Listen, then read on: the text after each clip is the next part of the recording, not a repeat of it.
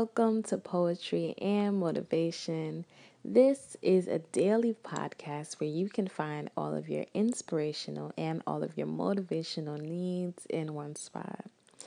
I am your host, the Poetic Black Girl, and honestly, I love coming at you guys with new content, with new podcasts, with new poems, with new speeches, and yeah.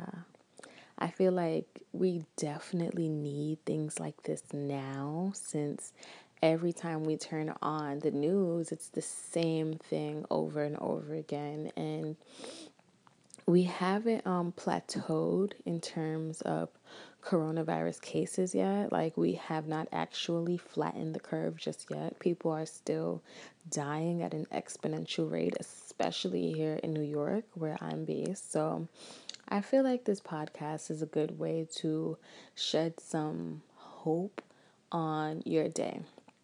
So, without further ado, I am going to let John John get into his poem today, because yesterday we had M J Harris on the show talking about procrastination and why your ass needs to stop procrastinating. Okay? So, this is Zumbi.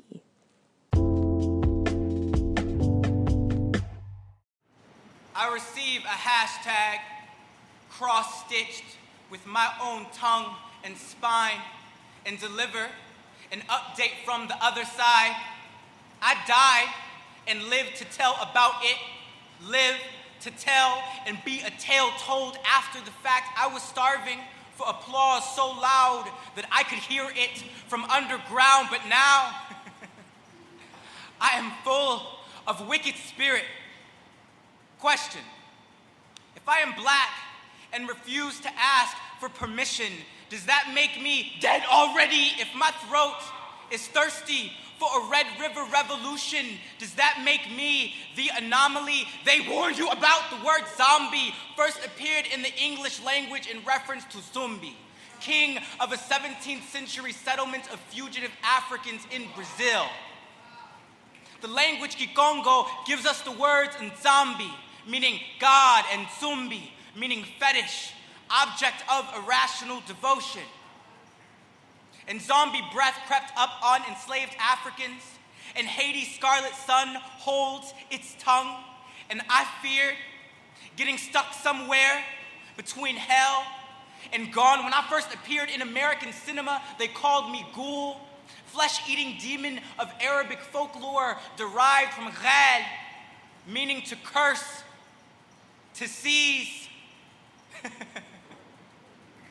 I just crashed the crypt, stole back my own body, this object of irrational devotion. Nowadays, I hold myself the way only a casket can. Imagine this, to be reanimated, Malcolm X, Messiah Silly, Harriet Tubman, tin type, come to life, and we be busting bodies that breathe lilac lily, and late to the party, non-black allyship, asthmatic, because violence is never the answer until you start asking the right questions, and I am starving, so when my jaw comes unhinged, and my gate gate gate gets gutter-gutter, no, that the dead were risen long before the outbreak, Black Death.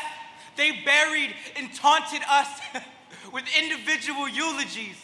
The gall of the living to make one story into many. I have been a laboratory and come out mad scientist. What I mean is, the only way to kill a ghoul is to strike it dead in one blow, for the second blow breathes life back into it. So count how many times you flinched at the blood dripping from my teeth. And if every flinch is a wound, then that raspberry crimson in the corner of my mouth tastes nothing like me.